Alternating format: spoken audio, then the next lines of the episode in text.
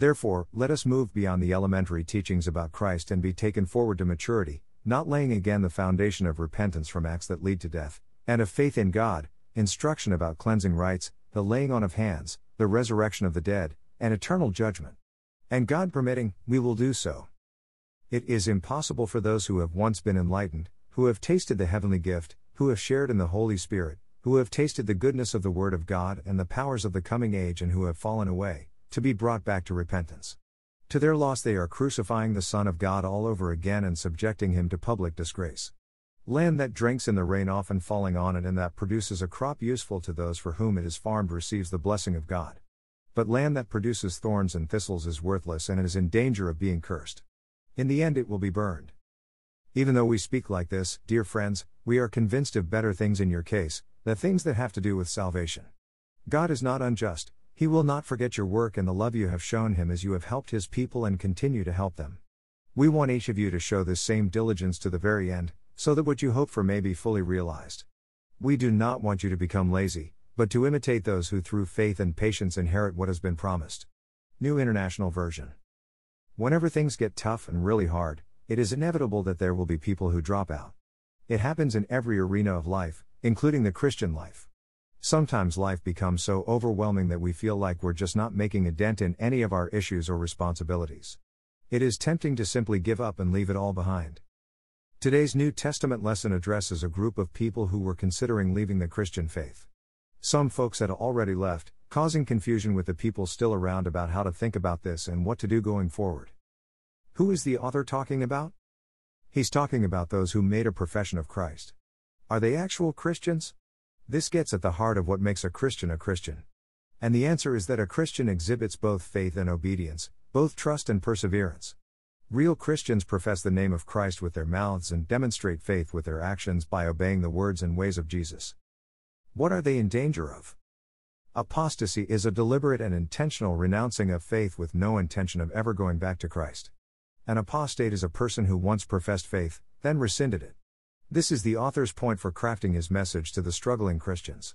In their hardship, they were seriously toying with the notion of leaving Christianity altogether. Why would they ever renounce their faith? Because of hard circumstances, spiritual overwhelm, and grinding tiredness. Adverse situations never leave us the same.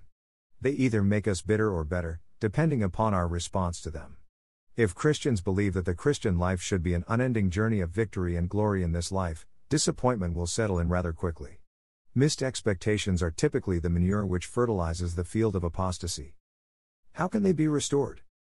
The author of Hebrews makes it clear that they cannot, not because God never gives second chances to people but because the hardness of heart in the apostate is such that they have no intention or desire to live for Jesus. In fact, they now have a hatred of Christ and show contempt for Him.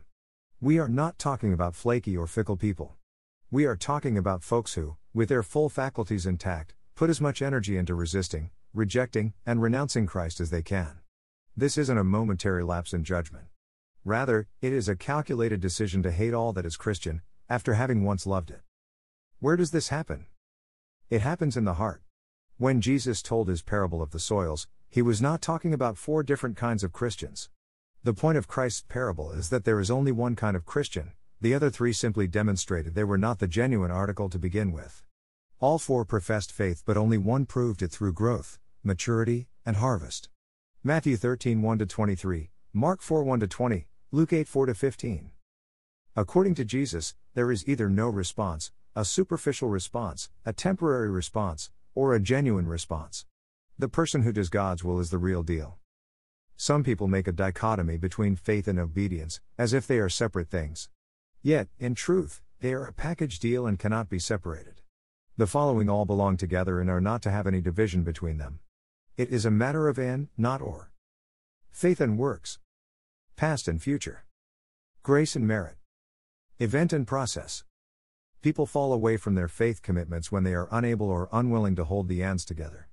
Whenever the rocks and thorns of life hit them and stick them in ways they don't like, it is crucial to respond in a way which doesn't compromise staying on a path of spiritual maturity. So, where are you on the journey of faith? How do you handle missed expectations and grave disappointments? Are you okay? What do you need? Are there ways others can help? There are other options besides giving up. Go ahead and explore them. Grant, O God, that I may never lose the way through self-will, and so end up in the far countries of the soul, that I may never abandon the struggle, but endure to the end, that I may never drop out of the race, but ever press forward to the goal of my calling, that I may never choose cheap and passing things, and embrace the eternal, that I may never take the easy way, and so leave the right way, that I may never forget that sweat is the price of all things, and that without the cross, there cannot be the crown. So, keep your people and strengthen us by your grace, that no disobedience and no weakness and no failure may stop us from entering into the blessedness which awaits those who are faithful in all the changes and chances of life, down even to the gates of death, through Jesus Christ our Lord. Amen.